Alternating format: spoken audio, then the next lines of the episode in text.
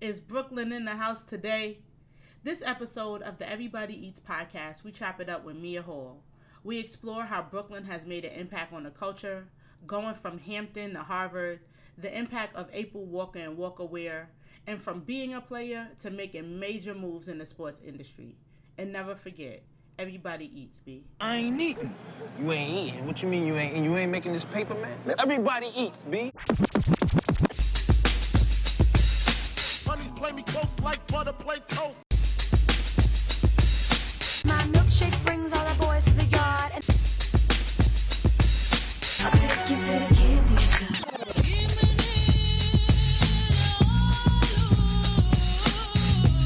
Cool. So we're gonna hop right in, right in.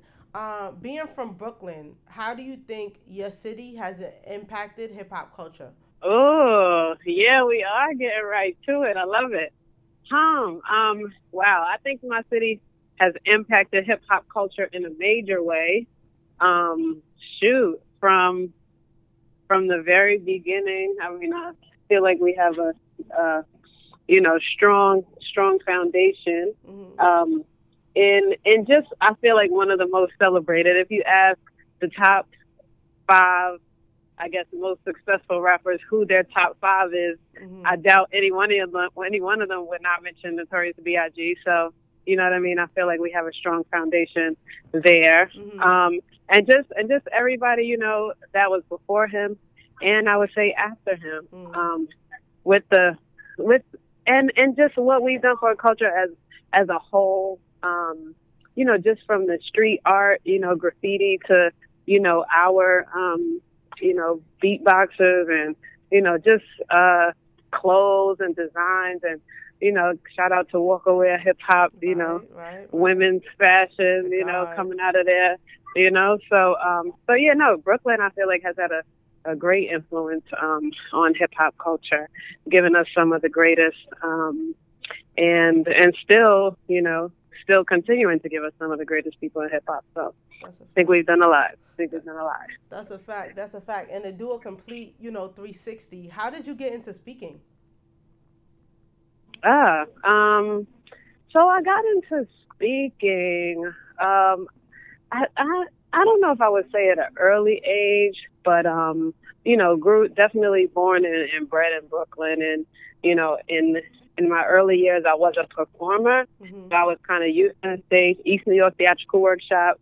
You know, I grew up in pink houses, so Mm, Um, you know, Pink they- That's where my shout out to pink house. Yep. All right, all right, yeah. So, so I used to dance right in that community center, Mm-hmm. and they used to, you know, put us on stage. So, you know, I was used to the stage and, you know, just being in front of people and things like that. So, um, I transitioned into kind of doing it um, for uh, for professionally when I got to college Mhm. and and you know I would I would do it for like Bible studies. I, pro- I probably started in the church, so you know I would teach Bible studies and things like that. And then when I graduated um, and had the opportunity, you know, to go to Hampton, I had the opportunity to go to Harvard, and not many people from pink houses, or at least that I knew, went to Harvard. So Yep. people would always ask me to come and speak to their students, like you know, just as somebody that you know, like made it out, and you know what I mean. Yeah. So they would just ask me to always come for career days and stuff like that, and you know, just tell people like about how you went from the hood to Harvard. And so I was like, okay, you know, that's how I really started doing it, and I started to love it, like seeing the kids' faces, like, oh, you know, like you went to China, you went to Harvard, like da da da da, Mhm. and you know, I really started to um started to know that it was a gift. So that's really how I started with the career days and people just asking me like, "Hey, can you come speak? Hey, can you come speak?" And my my my high school asked me to speak at a graduation, and Mhm. you know, it was like from there, you know, I just fell in love with it, and um and yeah, I started to take it more seriously. When the mentor of mine, Alfred Edmond, he was like, "Man, I think you should, you know, like do this as a profession. Like, Mhm. why not?" Yeah. because he did it on the side of what he did, um, you know, as an editor um, at Black Enterprise. So he was like, yo, like, you know, just go for it. And I was like, all right, bet, let's Yeah, do turn it. indeed, indeed, indeed. So you mentioned going to Hampton, um, and Hampton is a HBCU. What was the difference between Hampton and Harvard? Besides the obvious difference, right? right, right. Um, man, it was a lot. Um, you know, Virginia, well, Hampton, Virginia, at least. Well, probably I don't know any real big cities in Virginia, Yeah. um, but you know, um, it was definitely very, um, you know, rural, and it was a little bit um, slower, especially than Brooklyn and New Yeah. York. yeah. So that was that was a big difference. Just you know, the atmosphere and being in Boston and you know where everybody wasn't the nicest. I mean, you know, um, definitely that. I mean, um, so just being able to get on the train in Boston as opposed to you know from class as opposed to Virginia where you got to ask somebody for a ride because I didn't I never had a car That's so a fact. you know if you ain't so, got so a car that VA, is over for you.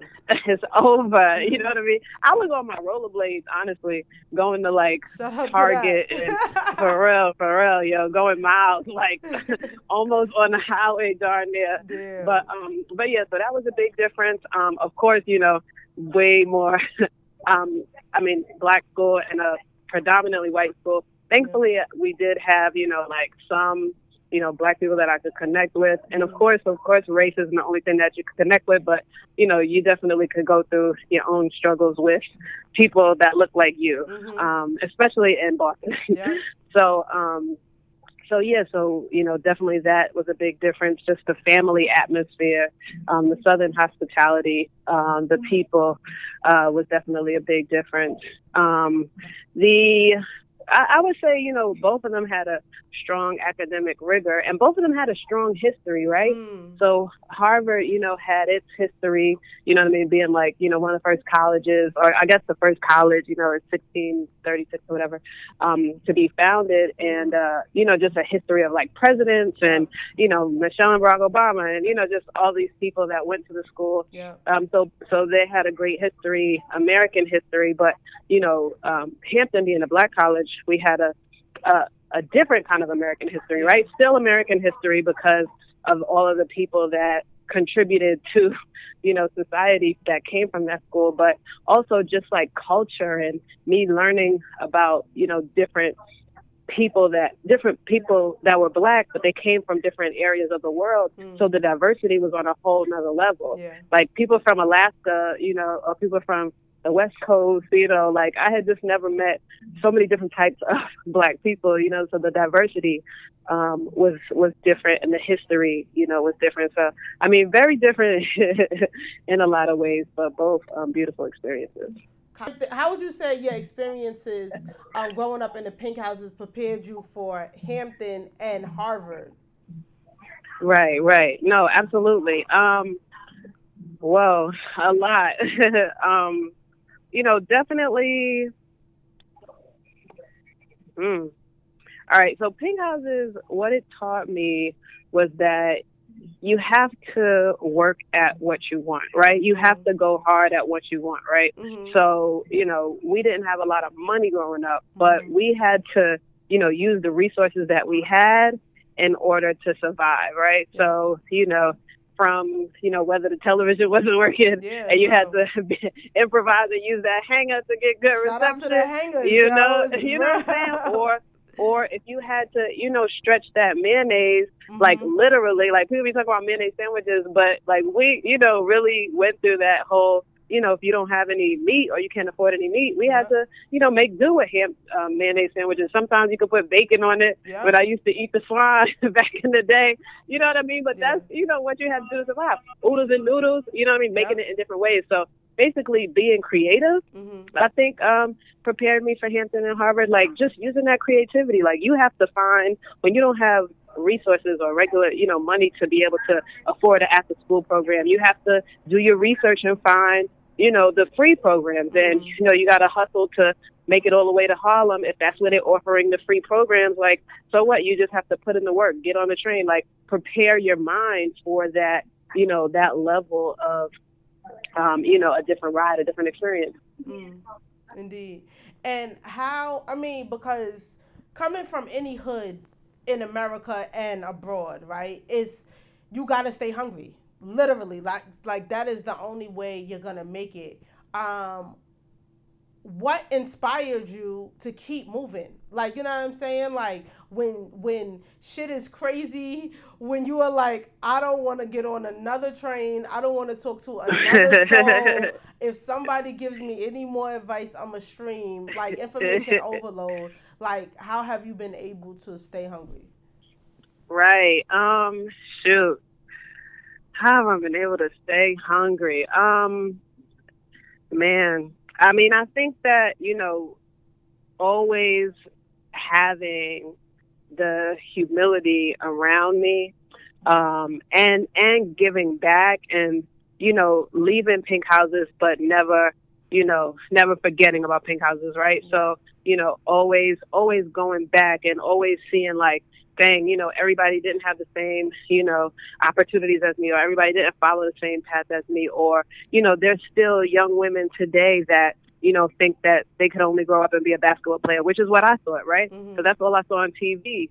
So I think that that keeps me hungry, like, you know, just just wanting more, not only for myself, but you know, for those coming after me, and also knowing that everything that my mother went through, right, as a single parent, um, you know, to to sacrifice for me as a teenage mom, right? She had me when she was 18. Mhm. Like everything that she had to give up, you know, in her 20s to raise a child, Mm. you know what I mean, by herself. And you know, even even the sacrifice that my dad made. I mean, when he did, you know, get it together and you know, was in my life and things like that. You know, I also stay hungry for them. Like if they're Mhm. still working, then I still gotta work. You know what I mean? Because Yeah. I want to put them out of work. You know, just because Yeah. they've done so much for me. So just seeing them every day, that keeps me hungry as well. Um, and you know, just just my family that still lives in pink houses. You know what I mean? Like, you know, just knowing I want to move them out one day. You know. Um, but yeah, that's that's definitely those are those are things like going back, seeing you know, giving back, and just seeing people that. I, I was listening to this woman on the bus yesterday, and she was just you know on Thanksgiving, and she was talking about like how she's not working right now. She's working hard to look for a job, and you know she's just out there. So you know, just being able to hear stories like that, like it helps me to stay hungry and know I got to keep going because you know I'm still here and have have been given all these blessings like to give to others. So I think that always you know just keeps me hungry. Like yo, like it's a bigger purpose. we got to do this for the world, like not just for you. Yeah, for sure. And speaking, you know, speaking of doing it bigger and kind of giving more to the world, talk to me about Co-World Changes and why you created that. Yeah, absolutely. So that that definitely was a, a birth out of Hampton. Um, I met this woman who, you know, was just really dope. She was from Philly. Um, she was a woman of faith. You know, she was also a Christian, and you know, we we just really hit it off. Um, in the very beginning, um, she kind of lured me in with the Kirk Franklin song into her dorm. Mm-hmm. Um, and that's really how later I found out that, you know, she got me to be her friend. But, uh, but yeah, but, but we really, um, held each other accountable and, and, and one day we told each other, we were just walking down the street in New York and we were just like, yo, what would you do if you, if you couldn't fail? And, um, and you know, this, that just became a mantra for us. And so we were like, man, like we've been, after that, we held each other accountable for like two years. She was able to go to grad school. I was able to like work at Barclay Center, which I'm sure we'll talk about later. But, Mhm. you know, just go after these like big dreams, big goals. But we did it by holding each other accountable, speaking every two weeks, every like quarter or whatever to go through our goals and just being really intentional about what we wanted to do, but together. So we were like, can we do this for other people? So we thought of co-world changers, like you can't change the world by yourself Mm-hmm. somebody else. And so co-world changes was birthed out of that. Like we we do talks and coaching, helping people to and, and right now it's really, you know, on social media just inspiration, but helping people to get an accountability partner Mm-hmm. and and work on their goals, like go after their dreams and, you know, not try to do it by themselves, but do it with somebody else. Yeah, yeah, yeah. And and those themes are like heavily influenced also I think by sports, right? So, you know, being at Hampton, you know, you graduated with a degree in sport, sports management. Tell me uh, how having a degree in sports management um, how you were able to leverage that when you graduated. So definitely talking about like how you how you went to um, and got to Barclays, but also talk about like the importance of a team and having a team and building a team as well. Oh yeah, absolutely. Um, yeah, I even I did, you know, graduate with um, you know, my my bachelor of science in sport management, and I even got the interest in sport management. Um, you know, from my from my being on a team, right? So in high school, I was captain of my basketball team. I Mm. was um a player at Harry Van Arsdale, which shut down now, but you know, we we were right back in the days. um, um, yeah, so man, like honestly, that teamwork, you know, really helped me throughout my life, right? Um, knowing the importance of okay, I have a role to play, and so do my other players. So, you know, um, so we have to be in this together, right? Uh, very important in getting me to, you know, each level of my life. I mean, I had a team of people, you know, my mentors and my boss and the, the my um uh, brother Carlos who took me on a college tour. Yo, like shout out to you Brother know, Carlos from Apex. Yup. Apex, yes. You know what I mean? So, you know, he was part of the team. My my college advisor, you know, at my high school, she was part of the team. Um, you know, and, and at each level I always had this team um, to help me get to the next level. So, you know, that was very important for me. And um, you know, graduating with a um, degree in sport management, we talked about those kind of dynamics all the time, right? Um, and and used it right um, to to to work out different problems and and and talk about uh, how how marketing teams and you know sales teams um, are are the ones really moving the ball behind the or off the court, right? Mm. Um, so so absolutely, you know, team team is very important, and you know has come up in different times in my life. Um, but but yeah, I mean, even the team, you know, I had to, I didn't have to, but I decided to write, you know, seven seven drafts of my essay before I went to Harvard. So I had a Mhm. team of people, you know, looking at looking at my essays because I wanted to make sure that this was right, you know, um, and and just telling me different things about it. So I think that team aspect is is critical. You know, if you're doing something big, um, it goes beyond yourself, right? Beyond the accountability partner sometimes um, to even a team of people to help you to execute. Indeed, indeed, indeed. And why hop into sports management at all? And how did that lead you to Barclays? Right. So, hmm, okay, it was a it was a it was definitely a journey to to sport management. So, when I was on my team in high school, there was a group called Power Play NYC. Mm-hmm. and they were just starting honestly like this was their first year and they were targeting girls that were athletes uh, to show them the the business of sports right? Mm. not just sports. So so they they told they told us okay we're meeting in manhattan. Once they said we're going to the city like they had me. I was Yup, like okay we're going to the city. Like it's a wrap right? I'm, I'm going i'm there you know? So we met at sports illustrated offices. Um there, at the time of sports illustrated for women they had that and they met and then i met all these women like over the course of probably a year this after school program they introduced me to women that worked on teams. So they might have played sports before but you know they worked for you know they were the head of business operations and you know uh, the head of um community development. And you know just all these or writers or reporters like i started to meet women that looked like me for the first time in professional careers right Mm. um so, you know, before that, I was like, all I saw on TV was singers and, you know, I WNBA had probably just started, so I just started seeing, you know, that you could play professional basketball. Yep. But that was the first time when I was introduced to wait, maybe I could work, you know, behind the scenes. So that seed was planted in me at 16 years old, and uh, and stayed with me um, until you know college when you know um, it really became a reality when I tried out for the team at Hampton University. And um, you know, they decided that my talents were probably too good to make the team. So Mm. I think, you know, they, they, they did give me a call back. So I was like, you know what, that's okay. You know what I mean? D one, you know what I mean? I understand, you know, y'all gotta do what you gotta do. Yeah, yeah, You know yeah, what I'm saying? yeah. So uh so yeah, so I didn't make the team and and that, you know, that kind of thwarted my little hoop dream. Um, Mm. but not totally, right? Because I was like, well, if I can't play on the court, then I could, you know, work off the court. So I was like, let me think about let me think about this whole sport management thing, and um, you know, really thought about it, spoke to my mom about it, and you know, changed my major. I came in as broadcast journalism, but I switched it to sport management um, after realizing, like, all right, you know what I mean? I know I want to work in sports. I know I love sports. Mhm. I don't want to give it up just because I can't play. Yeah. Um, so let me change my major to sport management, and that's how. That's really how I got into it. Now leading, you know, with with that, that's when I, you know, just kept going from there. Worked in sports, you know, for ten years after that. Mhm. Um, I honestly, the road to the Barclays Center. When I found out that that there was going to be a team in Brooklyn, I knew I had to be on it. We gotta I get was like, on oh, it, baby. It was meant for you know- me.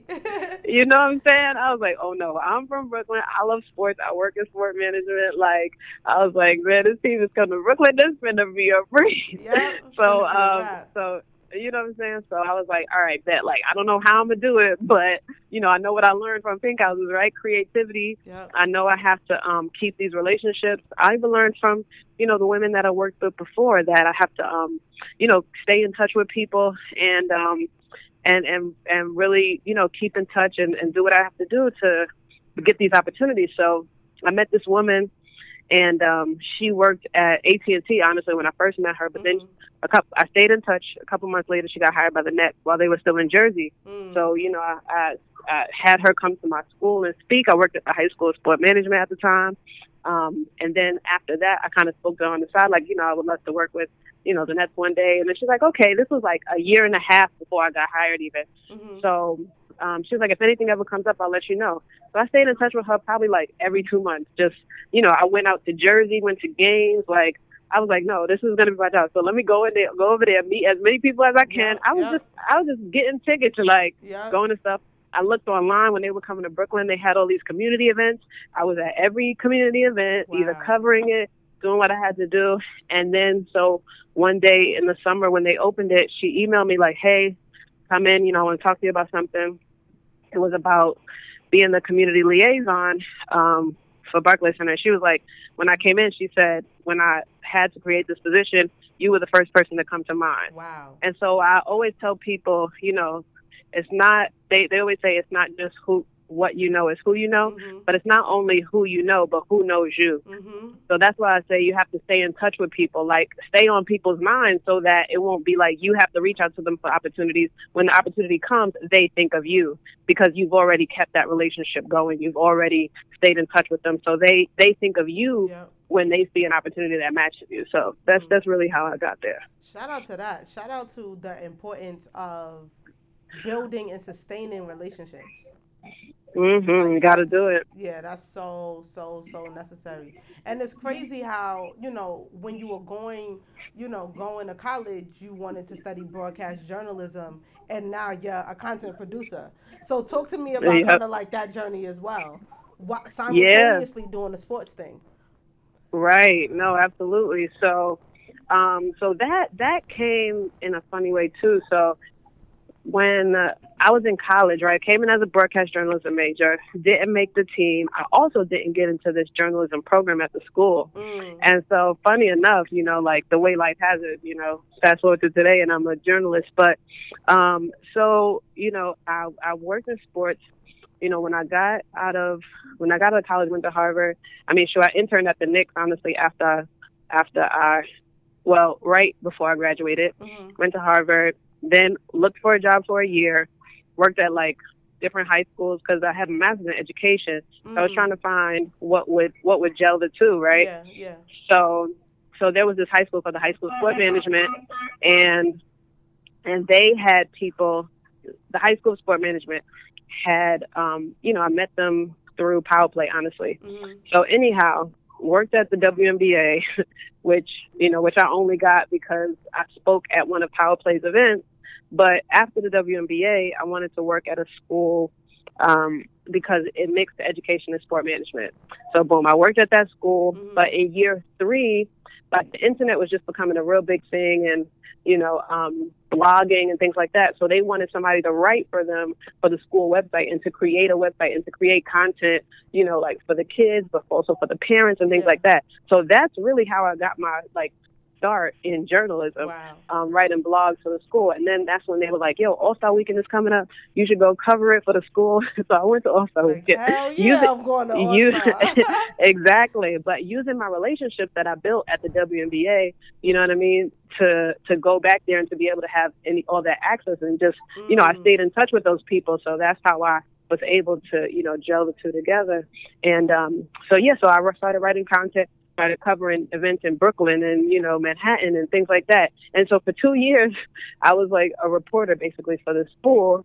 Um, but then you know I started to pitch my places. My mentor got me to write um, with Black Enterprise, Mhm. and then somebody saw my work in Black Enterprise. My other mentor got me to write with Slam Magazine. Then from there, you know, writing for Slam. Um, a friend of mine started working for ESPN. She's like, "Do you want to write for us?" So I started writing for ESPNW. So you know, and it just kept on going. I started my own blog. It was like you can't wait for a producer; you got to produce yourself. Mm. So I was like, I was like, I gotta, I gotta produce my own content. So that's when I, you know, started me as Full Court Press, and you know, started covering events myself, interviewing people, you know, myself, and um, and yeah, so it all started from there. So that's how I got into content production, and you know, still writing for Black Enterprise. Still now I'm writing for Bleacher Report as well. So Mm. you know, still still producing that content. Um, but that's really you know how it started. So. You know, if if you fail, you know, you could always come around back to it. That's a You know, fact. that's what I say. That's a That's what I fact. That's a fact. So even just thinking about like your your grind must be crazy. Just thinking about like it takes a lot of work and energy to produce content, like for real. So what are you eating and or drinking that will sustain yourself in such a way so when you show up to be front row at the game to interview these people to do the research to create these pieces like what are you eating and drinking that will be in alignment to have you show up in a particular way? Nah, I love it. You got to talk about what you're eating on the Stay Hungry podcast, Yeah, right? yeah. so, um, so physically, you know, um, I'm, I, I, I've, I've been like, I don't know. Oh, I know when it was. My uncle passed away when I was like 12. Mhm. And so, you know, that really, um, that really got me health conscious early because they really didn't know why, and he didn't eat healthy.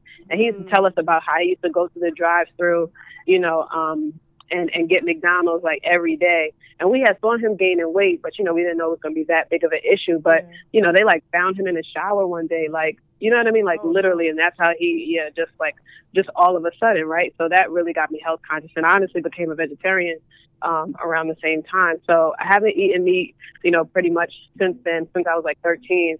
So, um, Wow. so definitely, you know, I don't, I don't do the meat thing. I do do fish. I'm a pescatarian, but I do do that. So that's one thing that I don't eat. But uh, I do eat a lot of greens. I've just ever since then I've always been well, not really ever since then. First starting out, you a kid, I'm eating French fries and sandwiches with no meat. You know what I mean? Mm. so, but now I, I definitely, um, you know, I eat a lot of greens. Um, I love making sauteed kale. I buy, you know, probably fresh kale once a week, just because I love my just to saute it down sometimes and um and put it in, put some garlic, put some, you know, some seasoning in it, and um, I like that. Um, I do like I do like smoothies. I like them regularly, so I use the same kale, put it in my smoothie. My bananas, my strawberries, my peanut butter, my honey. You know, if I want to sweeten it up a little bit. Yeah. Um, so yeah, I do love my smoothies. Um, what else? I do like I do like I said I like my fish. You know, just to keep the protein in there sometimes. Trail mix keeps me going. You know, especially if I got a long day, interviews and stuff like that. Yep. You get that you get that um those packs of trail mix from Trader Joe's Lit. the ones that already come in the bag. It's lit. Yup, you take a couple of them with you on the road, and um, and yeah, I do that. Um, but yeah, I mean everything else that like doesn't involve meat, I usually eat greens. Mm. You know, beans, tomatoes, potatoes, all, all the, all of the, you know, all the other side. You know, I, I eat that. But yeah, that's what I eat. And then, you know, but the, the, the mental eating, you know, is really what, you know, is really what sustains you, right? Yeah. So, you know, I definitely, I mean, I'm a Christian, so I definitely read, read the Bible. I eat the Mhm. word Mhm. of God. Um, but also motivation. Like I'm, I'm big on motivation. You know, I feel like it's like a shower. You know what I mean? I, I try to take one, you know, take a little bit, you know, Yep. take it every day. Yep. Um, and you know, I, I do, I do, you know, listen to tapes. I do listen to videos and the Zig Ziglars and the Eric Thomas, of course. And Mhm. you know, I, I eat, I feed my mind with positive things because I know, you know, that that's going to help me and sustain me as well. So I definitely make sure I have a healthy diet of uh, of motivation. That's a fact. That's a fact. And just thinking about uh like getting the word and utilizing kind of like inspiration from other people who and it doesn't necessarily have to be a specific um, industry, but who are people that you've been able to look at um, that are on a team together that you're like, yo, that is a super dope dream team, and it could be Mm. on like in any industry you can imagine. It could be in fashion, it could be in sports, it could be in music, it could be in whatever you are thinking. Like, who are your top three dream teams? My top three dream teams. Yeah. Hmm. Man, um, okay, in anything. Yeah. Very successful teams. Huh, very good question. I love it. So I'll uh, let's see. I take sports. Yeah, I'll, I gotta say You one. You gotta do at least one. I gotta, on. I gotta do at least one sport. I can't Yeah. just give up my sports altogether. Yeah. So for sports, um, dream team. I mean, man, like the ninety, the ninety six. I would say. I, I gotta. I can't say nobody else other than Knicks, right? But even though they didn't win a championship, right? Mhm. No matter of fact, this was '97 because I remember because this is this is how I found the Lord. But um, but 90, 97, I say the '97 Knicks, right? We had John Starks, Mhm. you know what I mean? We had Patrick Ewing. You know, we just had we just had a strong team, right? And the Knicks are still my team. I'm from New York. I love the Knicks, right? We'll never not love the Knicks. You and So, Spike Lee um, at the game all the time. You, you you know what I'm saying? Yes, right? Don't they got something coming up now? But yeah, um, but yeah, I, I I gotta say I gotta say those Knicks. I mean, I think Chris Childs was Chris Childs on there. Like they had Sprewell, I believe. Mm. Like like I'm talking about back when the Knicks were the Knicks. You know Mm, what I mean? Like we had a couple of fights. Yeah, we had a couple of fights, but we had that we had that um that dog in us, Mm. right? Mm. So I think I love the '90s. Yeah, the '90s Knicks. I'll say, you know, um, for that dog that they had. I mean, Marcus Camby, right? I mean, we just had. I mean, you know, we Go had in, the people.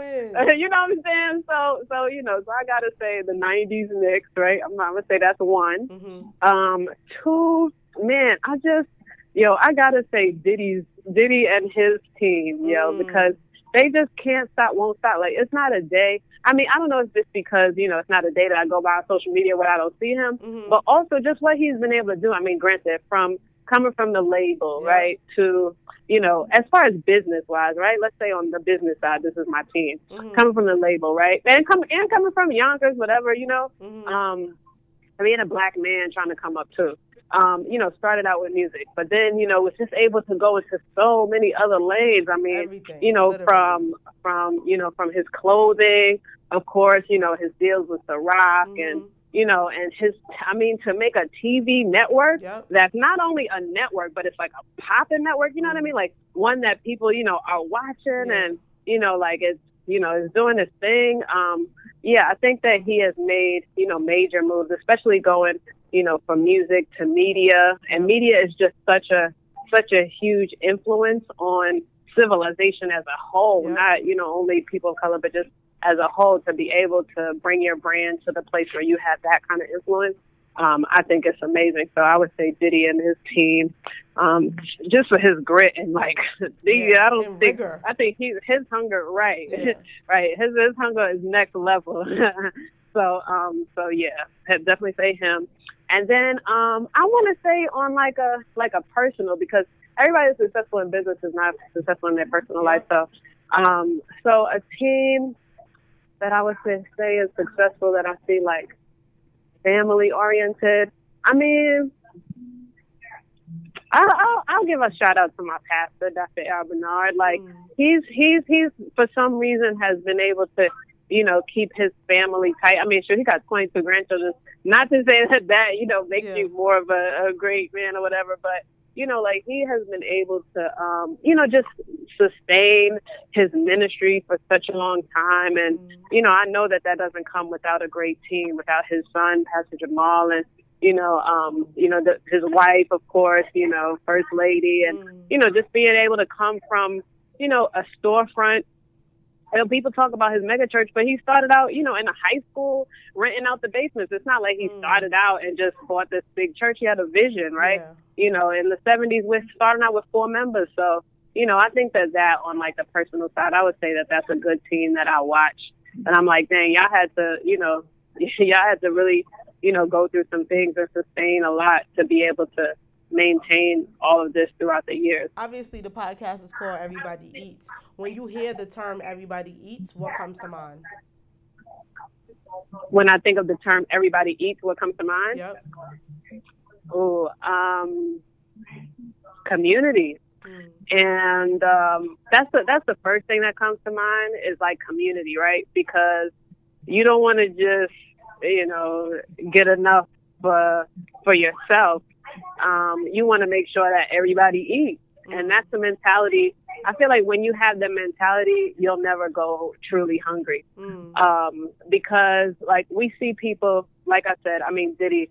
Um, you know, we could even look at Jay Z, right? Yep. Um, these are two people that have great brands, but you know, we saw them bring people up under them, right? Um, you know what I mean? So we saw everybody in, you know, Roc-A-Fella. We saw everybody in, you know, um, Bad boy. uh, Bad Boy. You know what I mean? Like he he kept on consistently bringing people under him, and you could see people that he mentored and he trained. So I think that everybody eats is about that community, about that, you know, making sure it's not just for you. Because we see rappers that you know haven't done the same thing, have have had long careers, but if you don't see anybody that they put on. You know, it's just kind of like they could only go so far. I feel like they have a cap on their success because they're not bringing anybody else along with them. So, um, so, so yeah, I say that everybody eats means community. That you know, you're about giving back. You're about making sure that you know it's it's spread out. That you're not just hustling and eating for yourself, but making sure that everybody eats. Yeah. I think specific like hip hop and sports are super similar, right? Just as far as when you think of sports, I think oftentimes you think male dominated industry, et cetera, et cetera. So who are like two to three women in hip hop and they could be like industry designers, et cetera. Like who are two to three women in the hip hop culture that you think have changed the game? Mm, two or three women artists that have changed. They don't the have to be artists. They could be artists. They could be in the industry. They could be a designer. Anything in hip hop. They they they need to have had like shaped hip hop culture in some type of way. Mm, mm, okay, okay.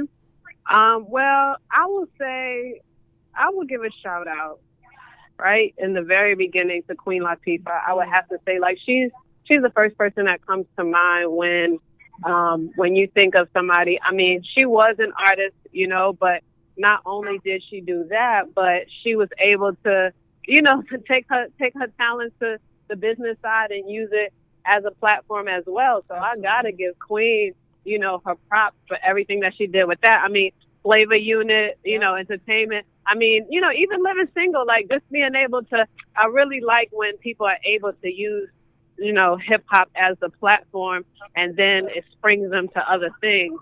Um, I would also say, you know, April Walker. Shout out to I got to give a shout out to one time Sacagawea of fashion, Yep. but um, Yep, yep, you know, I, I would I would have to give a shout out to her, and um, you know, just because of what she did for fashion, you know, starting out very early.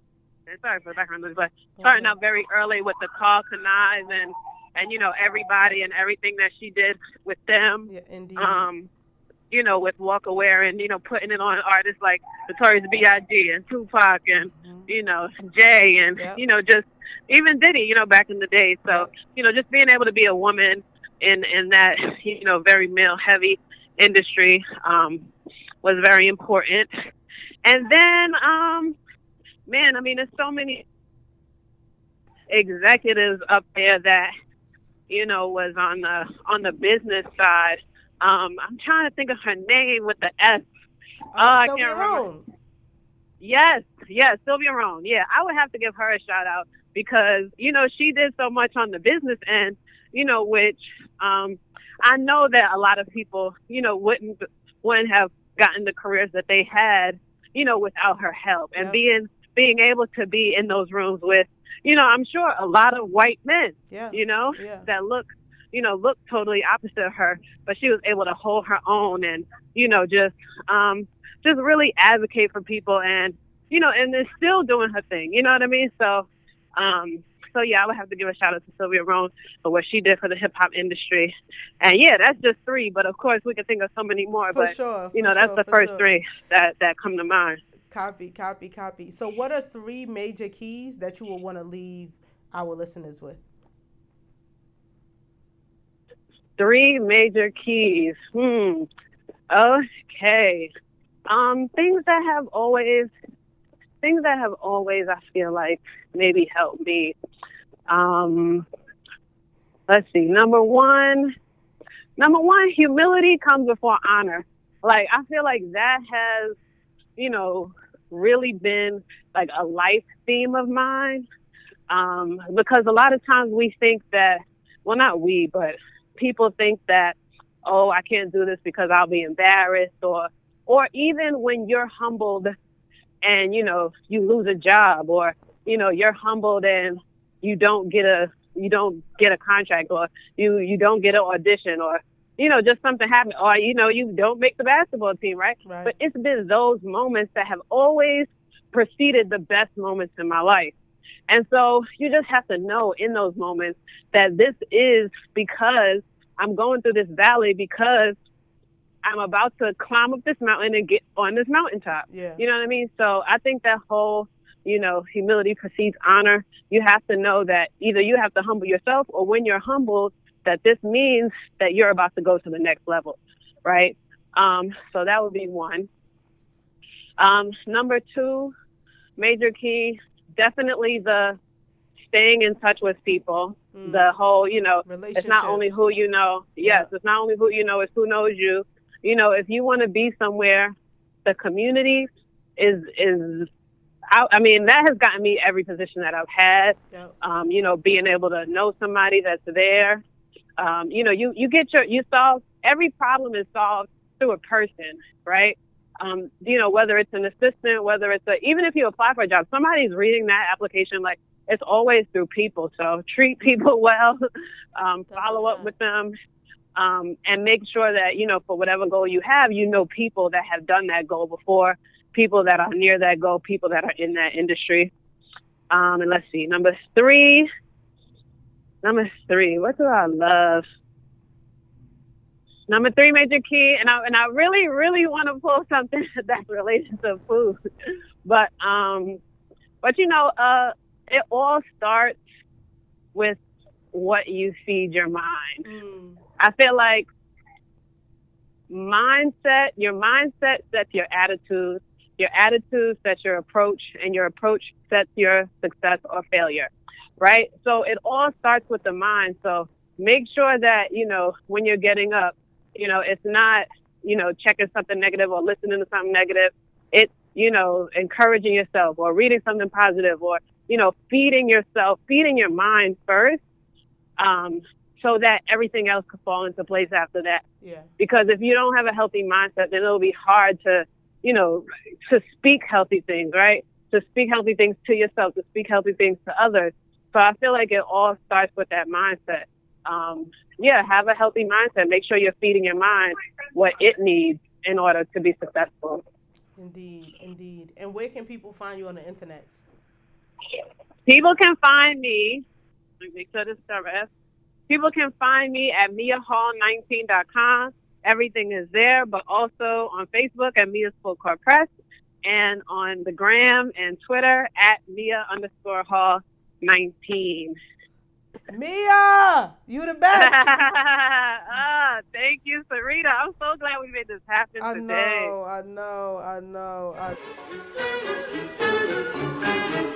My name is Mia Hall, and you are listening to the Everybody Eats podcast.